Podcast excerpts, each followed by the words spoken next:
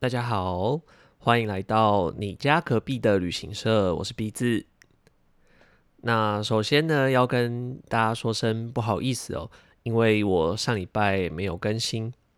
其实上礼拜我是有跟阿曼达录了一集哦，但是因为 呃，这是我们第一次尝试这个远距录音，就是他在家里面，然后我在就是我们录音的空间哦，所以有一些这个呃设备上的一些问题要突破，对，然后还有呃，因为毕竟就是说远距的话，你看不到跟你聊天的人嘛，所以我觉得那个对谈上的流畅度啊什么的。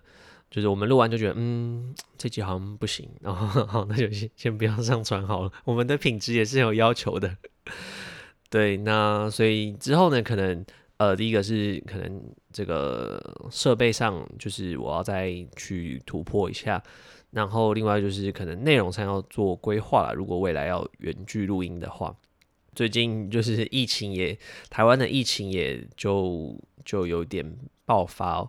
像我自己的话呢，是我很多这个呃国内的团也都被取消了。那我相信可能 现在收听的大家呢，应该可能大大部分的人可能会会因应公司的要求轮班啊，或者是就是在家上班呢。那像我的团，就是问公司，他说，嗯，现在我们的团呢，就是到六月底的团呢，都是这个介于这个薛丁格的旅游团哦，介于成团跟不成团之间哦。对，因为相信现在这个状况可能只是刚开始嘛，那未来两周、三周一定会持续在爆发，因为可能现在的确诊数就是反映过去一两周的数量，那现在已经扩散出去，那可能未来哦。大家都必须要很谨慎，都必须要很谨慎哦。好，那今天呢，还是想呃跟大家聊一聊这个这个印度，因为印度的话，呃，新闻还是持续非常的耸动。像我自己看的话，就是我会看到一些，比如说他说这个现在印度的疫情犹如战争哦。这这么有这么夸张吗？对，当然真的，他们然后说他的确诊人数呢是已经达到两千四百万哦。对，他的确诊人数已经就是跟台湾的总人口数差不多了。对，真的是太太恐怖了。然后还有什么新闻？就是他说什么你富裕，但是富裕是有钱那个富有，你富裕，但是你得不到氧气。这是什么耸动的标题啊？到底在那边你这？就是只是感觉生活没有希望。那它内容当然有说，就是这个疫情啊，造成呃，就是很多中产阶级哦，就是印度减少了非常多的中产阶级。他应该是用收入去衡量，比如他他的收入在呃，他的报道写说在十到二十美金之间，呃的这些人呢，在印度被定义为中产阶级。那就是疫情，然后让很多人就是他们的收入锐减，让印度的中产阶级。的人数呢锐减，对，那呃，印度到底为什么会这么严重？那呃，我们上一集大概有从他的就是医疗的部分啊，然后我有分享我自己看医生的经验，那还有呃，就是印度的环境哦，到底是是是真的有这么脏，疾病这么多吗？然后实际的环境到底怎么样？那我有分享呢，呃，就是我自己住在那边一年。的生活经验呢？所以说，如果还没有听的呢，可以快去听上一集哦。好，那呃，今天呢，我就想再聊一聊，就是以我自己在印度生活一年的经验呢，我想再聊一聊这个交通的部分。首先是交通的部分，那这个就牵扯到，因为呃，像以这个孟买来说呢，呃，其实。很多人他们上下班呢都是要通勤的，所以交通对他们来说是每天都要必须使用，而且会花非常多时间在使用的这种大众运输。那所以呢，他们真的是非常难保持这个社交距离。那就印度的，就是说它的公共运输，那比如说它就国内线的飞机嘛，那火车。然后公车，那还有他们的就是计程车，或者是呃 Uber，那还有 o u t d o 就类似泰国那种嘟嘟车。那飞机就就比较不讨论，因为毕竟飞机坦白说也不贵，但是可能就呃不是一般印度人他们在呃通勤会使用的这个交通工具哦。那我一想就是飞机，我也想讲就是呢，因为其实印度呃就是它因为跟隔壁的国家就是比较敏感一些，所以他们其实在机场在百货公司都有。安检呢，所以印度的机场呢，就你要进机场，它是在机场的门口会有一个警察，然后看你的就是呃电子机票，你可以印出来，或者是你用手机，你有 email，他会看你的机票，你到底是不是今天或者是明天一早要搭飞机的人呢？凌晨要搭飞机的人，对，可是这个在其实呃。至少我去大部分国家好像比较没有这样子，像台湾也不会嘛。台湾机场的门口不会有一个人就是要看你的机票嘛，就是你你要来机场里面呃吃东西啊或干嘛，基本上没有人管。但印度的机场就是他在门口会有一个人去看你的，你到底是不是真的有买机票？对，好，那个只是唯一我想到想到的事情。那呃，印度的话，印度人他们其实。呃，像在孟买啊，他大部分的人每天都要花可能三个小时到五个小时去通勤。那做什么？他们就是坐坐火车，因为很多人到到商业中心、到市区去上班，可是他可能并没有办法去负担这边的住宿，他没有办法，他并不是住在这边。那他们也已经很习惯呢，一天就是要坐可能单程哦，就是要坐。两个小时的火车，然后去上班，对他们来说就是稀松平常，稀松平常。当然，就是那个过程是很不舒服，因为非常多人挤在那个就是火车的车厢里哦。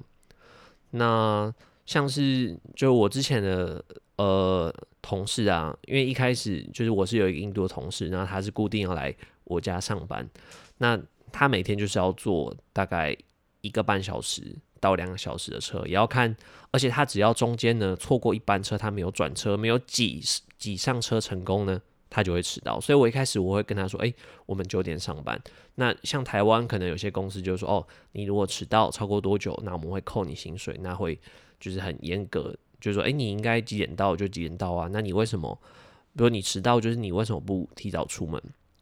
但是这个制度呢，在印度，印度的我那个同事就跟我抗议了很久，因为他就说这个真的有时候不是他能决定的，有时候他就挤不上那个火车，就超多了他挤不上，那他错过一班车呢，他可能就会晚半小时到四十分钟。他说他他也愿意晚一点下班或怎么，但是他真的有时候真的是 不可抗力的因素让他无法准时到，就并不是他睡过头或是他不提早出门的。对，所以。印度的火车对他们这个通勤的人来说是非常重要。那另外还有还有一件事，我想我想分享，就是呃那时候我遇到一个印度的罢工，那他就是抗议那个呃抗议，就是他说好像是铁路的公务员考试不公平，他说他很多人考试通过都没有分发。对，他说结果都是用用很多有付钱的人呢 去上班呢，啊那些考过那边等分发等了一年半载，他们就不爽不爽。这个我们后面可以聊一下印度的公务员的这个这个体系，那他们就不开心，然后就霸占住那个铁路，就是他们就很多这种考生呢去占住铁轨，让火车不能开。那为什么要占住铁轨呢？因为每天有超多人要坐火车到孟买的市区。上班了，那火车不能开，就影响到超多公司、超多人。那印度政府就不能，就是就是政府就不能摆烂不处理，他们就必须让他我们来，来来正视一下这件事情啊。所以印度，你只要就是你只要想要搞事情，想要搞大呢，你就去霸占铁路，你就是让火车不能开，那政府就会 要正视。当然，这不是就不是一件好事啊，但就知道。就是交通通勤来说，铁就是坐火车还是还是最最主要。那呃，大概它的状况是怎么样呢？因为像大家可能有看一些旅游啊，看游记一定会分享说，哦，那种我们比如说长途那种是长途的火车，比如说我要从呃新德里坐到哪边那种长途火车，它会有什么夜铺火车啊，然后有什么什么什么隔间啊，几个人什么。怎么样的？但那种是属于长途火车。那呃，通勤来说，其实就跟其实跟就是跟台铁蛮像。比如说，我今天我每天就是从呃桃园坐到台北市好了，或者我坐到松山，那我当然有很多选择嘛，我可能可以坐自强号，我可以坐区间车。那印度来说呢，他们其实班次也非常的非常的多，就是我真的是从来没有搞清楚过。那它也是有分成头等舱跟就是就是 first class 跟应该是有分呃 second class 嘛，就是比较便宜的车票。那便宜的车票呢，真的。超便宜哦，可能一段一段票才，呃，可能才五块钱吧，五块钱卢比。那你坐个十站，顶多可能几十块卢比哦。那这种车厢呢，就是超多人，里面就全部都是人挤在那车厢里面。而且呢，就是我是不敢坐了，就我同事都叫我，你一定要去坐那个 first class。那 first class 也没有好多少，就是呢，人跟人的距离稍微比较开一点，但我还是没位置坐啊。对，而且重点是印度的火车呢，就跟它的公车一样，就没有门。对，就没有门。那但我是说，就这种呃比较短程的。但你说长途的那种 express 或者是什么，就是那种卧铺的，当然应该还是会有门啦。对我说短程的这种，它就没有门。所以呢，晚上呢就超恐怖，因为外面就是一片黑，就你掉下去呢，你真的是不知道你会掉在哪，而且就是。就是就是真的很恐怖。那另外车上也很就是也很多人哦。那顶多呢，你可能运气好，呃，可能会比较早进去，可能会抢到位置。但基本上呢，它就算是 first class，它里面还是非常多人。它只是可能筛选掉一些就是呃不愿意付比较多钱买车票的人呢。那你说这种情况，每天这么多人挤在车上，基本上是。根本没有所谓的社交距离可言的。那另外的话，我觉得还有一件蛮有趣的事，就是在印度买车票呢，像我们不是在火车站嘛，就是会有那个售票口，那你就去排队。那 first class 的你要买 first class 车票的人呢，哦是不用排队的。像那时候我同事带我我们就直接插队到第一个，那然后你就跟他说，哦，我要就哪里到哪里，比如我要。呃，从就是呃 South Mumbai 到 a n d e l i a n d e l i East，然后呢，你就直接就插队过去。然后你刚说你要买 First Class，那你是就是那旁边的人不会说什么，可会觉得嗯，就是是是这这样是合理的嘛？First Class 你是直接插队，那后面排队他可能是买买就是呃比较便宜更便宜车票的人呢，他没有特别分一个窗口，那你是可以直接对我觉得这个还蛮有趣的。那这个是火车。那像那时候我住在孟买的话，孟买它也是有捷运哦。孟买那时候它只有一条线了，应该是刚刚陆陆续续开始盖。现在我相信应该是盖的更多，对，应应应应该啦。对，那那时候是有一条捷运的。那捷运呃其实也蛮干净的，跟台北捷运以这个车厢的环境来说，我觉得差不了多少。对，差不了多少。但是呢，它人也是非常非常的多。而且每一班呢，不用上下班时间，基本上呢，你都是要蛮挤的，就是才能挤上去哦。而且我发现印度人呢，就是他人跟人之间的，就是我说人跟陌生人之间的距离呢，好像是蛮近的。对，你会觉得，哎，这个明明就很宽啊，那你为什么要这样贴着我？因为像如果是呃，比如说我们在台北好了，因为我自己住在台北嘛。那除非是尖峰时间这种大站北车啊，或什么这些，就是真的很挤。那那我们也或者是内湖，就是文湖线车厢比较小，对，那我们才会去去跟人家就是靠比较近。可印度人不是，他们就是平常就是跟陌生人，我觉得他那个距离就是很近，就他不会觉得这样有什么有什么不舒服。所以做捷运你就觉得，哎，明明有很多人啊，可是好像就你为什么要靠我这么近啊？那所以本身呢，他们人跟人之间的这个这个距离呢，好像就是比较近那另外的话，像坐公车，我也有一些这个 坐公车的经验那公车呢，就是可以如大家的想象，你去 Google 印度公车，就是那种，就是啊，火车现在已经不能站人了，已经完全取消，现在上面不会站人。可是公车呢，还是有很多人会抓在外面的。因为它的公车，像我坐的这个市区的这种呃短程的公车呢，它是算是双层巴士哦，它蛮高，它有上下两层，对，那也是一样呢，它的公车也没有门，对，公车也没有门呢，而且呢，我就是从来都搞不清楚它到底哪一站就是站牌到底在哪。可是呢，当地人就会知道说，哦，你要在这边等。然后车来了呢，这司机好像也也不会等你哦，他也不会看说，呃，就是那你说像台湾有什么几点几分哪一班来，根本就不用想，就没有这种东西，就你就是要凭凭你的直觉。然后他的的的这个站牌或者说他的那个公车的号码又很不清楚，对。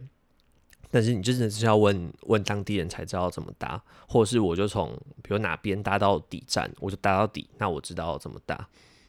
那另外上面第一个很多人，那第二个呢，呃，他没有门哦，然后司机也不会等你，比如说车子要开，他也不会等你，他要开他就开走了。那你如果这时候上车呢，可以哦，你就冲过去，然后就跳跳上车，抓那把手就跳上车，这是可以的。或是有人上车上到一半，司机也不管哦，反正他觉得他要开车，他就开车。所以我觉得在这个 印度搭这种市区公车也是还蛮 蛮恐怖。那当然，你在车上一定挤了很多人嘛，而且呃车票非常的便宜，我记得好像也是一就是搭一段好像也才几块卢比吧，不知道五块还是十块。重点是呢，五块卢比。还要验票，车上还有一个验票员，有司机之外还有个验票员呢。他说五块卢比，这是那验个鬼啊！对，但还有一个验票员呢。那我我是都有买票，那我不知道没有买票，就是他会发很重吗？还是说就补一张票给你啊？就是我觉得印度真的是蛮妙，五块卢比换台币可能才两块，对。但 anyway，他们还是很认真的有这个查票员在公车上面。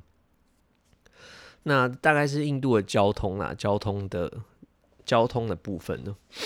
然后呃，另外的话，因为我想呃分享一下，像是还最近还有看到另外一个新闻呢，他说呃有一些印度人呢，他们在他们想要从某一个邦，然后去到新德里，那但是因为呃现在他们在实行这个边境的封锁嘛。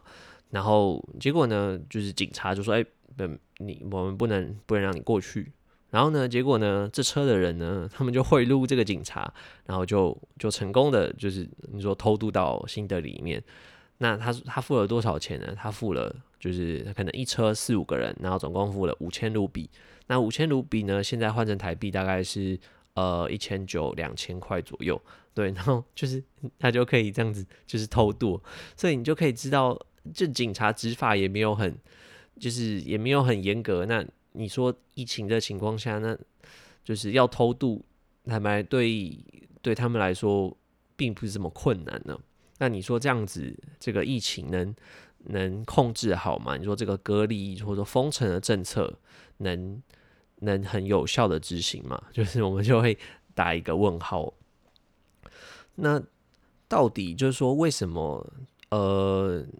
警察或者说这些公务员，或是印度这些呃员工呢，他们到底是用什么样的心态在对他的工作？那我觉得这个我也可以就是分享一下，像是嗯，我那时候在呃印度要因为刚去那边嘛，那要开户，那开户的话呢，我就去问了，就是先问了我住地方的很多很多家银行，那他们都。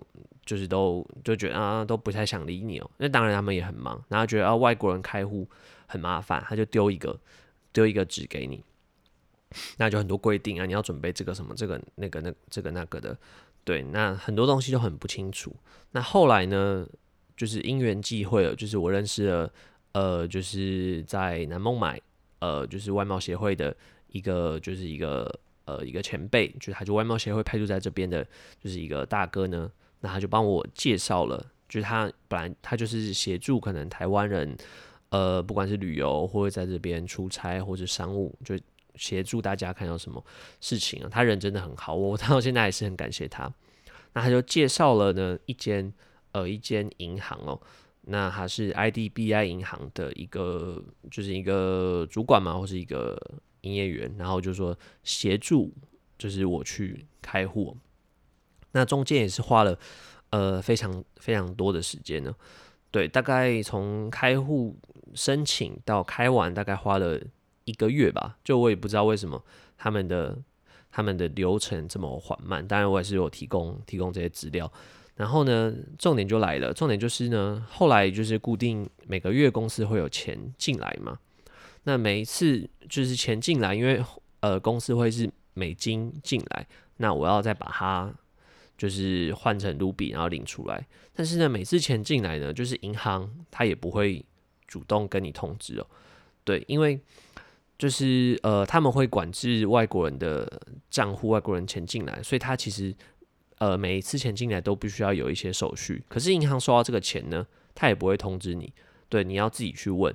那我就问说，哎，我这个月就是有没有美金进来？他就说，哦，帮你查，然后查到有，然后就会跟你说，哦，我需要什么手续啊？你可能要签一些文件，然后呢，比如发 email 说，哦，这个用途是什么？那你们公司做什么？那这个支出呢，会用在比如说你的生活费、薪水，或是哪哪些部分？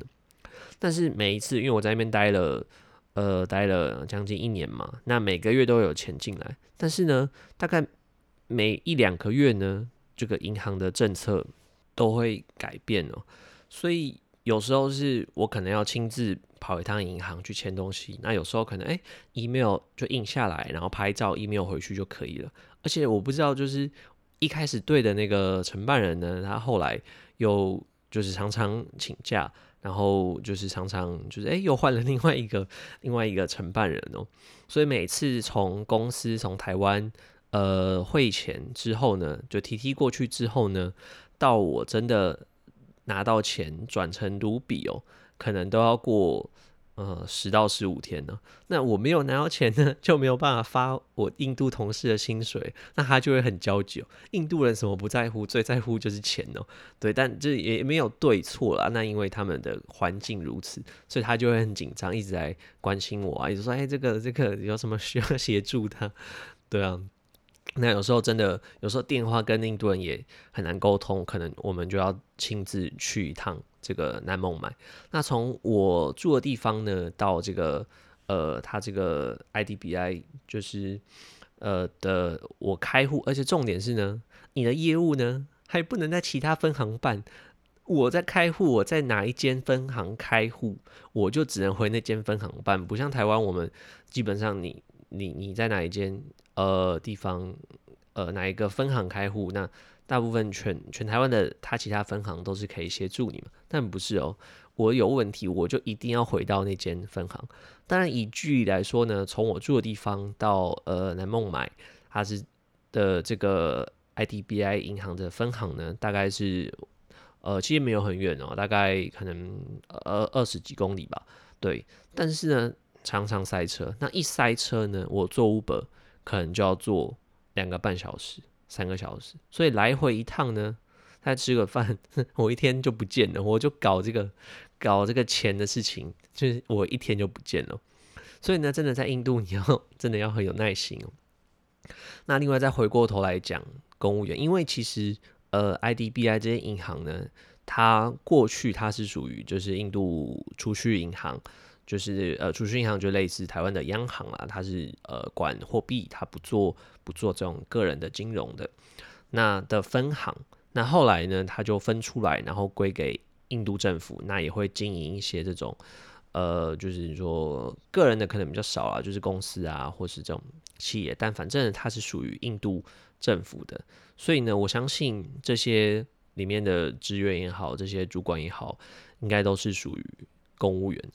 所以他们的就是办事的这个效率还有积极度，我真的是大开眼界。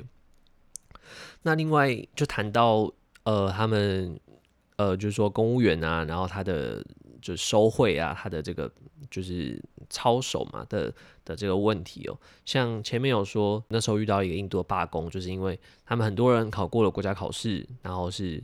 去要分发去这个铁路铁路局，他们火车站的的这个员工，但是因为他们其实公务员呢是可以用买的，对价码我不知道，但是就我是都是跟同事聊天，他说这些你很多都是付钱你可以买到的位置，很多公务员都是。那公务员呢就是终身，基本上终身制、终身俸。那你买到这个位置之后呢，你你这辈子你也不会被开除，你就是 你就是。就是，你就固定领这个薪水，那做不做事，反正也不会被开除，我就固定固定领领这个钱，我我有去上班就好。对，所以其实不要说印度的受贿，他们整个就是呃公务员这个体系，就是都很有问题，而且他们常常会说。他们说啊，这个很多很多案子啊，比如说钱有下来，可是实际上都没有执行，那常做做样子，所以说他们很多工程都没有执行。然后马路的到处坑坑洞洞，路况很差，可能其实政府有拨经费，但是就是弄到下面来，就不知道，就就就变成只是交差了事哦。哎，但是呢，我也要帮这个印度人平反一下。那其实呢，呃，我之前的贸易的工作接触到非常多他们的贸易公司，那就是很多都是呃有大有小，对。那其实很多那种小也不能说小公司，就是像台湾这种中小企业吧，中小企业。那同样接触到的都是老板，就老板自己会兼业务，老板就是就是就是业务。那这些老板呢，都非常的厉害哦。不是说他们学历或怎么样，就印度的大学我大概也搞不太清楚，但他们都非常的精明，而且很积极哦。而且每一个老板呢，每一个贸易公司他的老板都会有自己的自己的一套自己的一个风格。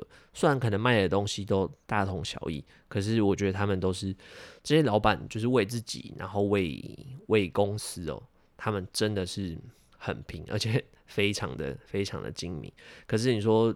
就如果我是员工，我这个就是领领人家薪水的，就普遍上我遇到这些公务人员也好啊，然后警察就觉得好像 相对的，就是态度没有那么积极哦。呃，就是因为这个新闻他有说，这个印度人花了五千卢比贿赂这个警察，然后就通关嘛。那五千卢比的话，大概是两千台币左右。那这个钱到底在印度是多还是少呢？那我们就以这个印度的劳工阶级的薪水大概是三到五千台币哦，那两千台币呢，其实就很多了，大概就是他可能将近一个月或甚至是呃大概是半个月的薪水。那如果是中产阶级的话，印度的中产阶级，比如他一天大概十到二十美金，那我们就取一天，假设十五美金，那一个月呢，大约是，而我帮大家 算好，大概是一万三台币哦，那。这个贿赂的金额两千台币呢，大概也占他的薪水是六分之一哦。那就想象一个警察，那你今天付他他六分之一的薪水啊，就他就是让你让你过去而已，就是也没有监视器，就是没有人，就是如果没有没有没有人要抓他的话，就就过去了。那对他来说，他当然就是 他当然是有可能会心动。然后五千卢比的话，像我那时候在孟买，我大概可以吃，如果是 这个就是都买东西回来煮，然后偶尔出去吃一个什么必胜客，我大概可以吃两个礼拜哦，我大概可以吃两个礼拜，所以五千卢比也不是一个，就是在印度来说也不是一个小钱哦，对，对他们很多人来说都是一笔还不错，就是 不说还不错，就是是不是一个。不是一个小钱，对。那但我刚刚说吃饭吃必胜客啊，就是因为那边没有什么，真的很少很少什么，就是什么你说日本料理啊、中国菜啊，就是非常少。对，那我吃最多的呢，就是必胜客还有 Subway 哦。我现在回台湾都 再也不吃 Subway。好的。那呃这一集呢也是就这个印度呃近期疫情还有一些新闻呢，然后还有就结合我自身觉得经验呢，那想说就是分享给大家。呃，我不知道就是这样这样的模式呢，就是可能就。呃，没有来宾，就是我自己在面，就是胡言乱语的模式，大家喜不喜欢？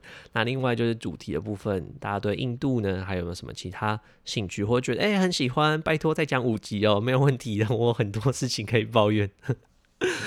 对，那都欢迎呢，因为呃，因为就是我发现呢，哎，最近才发现哦，因为 Apple Podcast 呢，它只能留言一次哦。对，那就同一个账号好像只能留言一次。那但是呢，我现在也有呃 FB 的粉丝专业，然后我也有 IG 哦。对，那粉丝专业呢，就是搜寻你家隔壁的旅行社。那 IG 呢，它是叫做 Travel 下底线 Next Door，就是 Travel 下底线 Next Door。那都都欢迎呢，大家可以在这个粉砖呢，还有 IG 留言给我。当然也也如如果比较害羞，也可以私讯给我。那可能呃未来可能就是因为现在隔离嘛，那也可能也不方便，就是说呃约朋友去哪边录音啊，所以可能都会以就是我自己呢，就是就是跟大家分享我自己的旅游或是这个就是呃居住在国外的这些经验呢。好的，那这集就很感谢大家的收听。那也是一样，我们的节目呢在 Apple Podcast。然后 Spotify、Sound On、First Story，那现在呢，我还加入了呃 Mixer Box，然后 Google Podcast 这些这些通呃这些这个这个 App 呢，应该都可以找到我们的节目。好，那就祝大家这个一切顺心，那要注多注意这安全。好，这节节目就到这边，感谢大家收听，拜拜。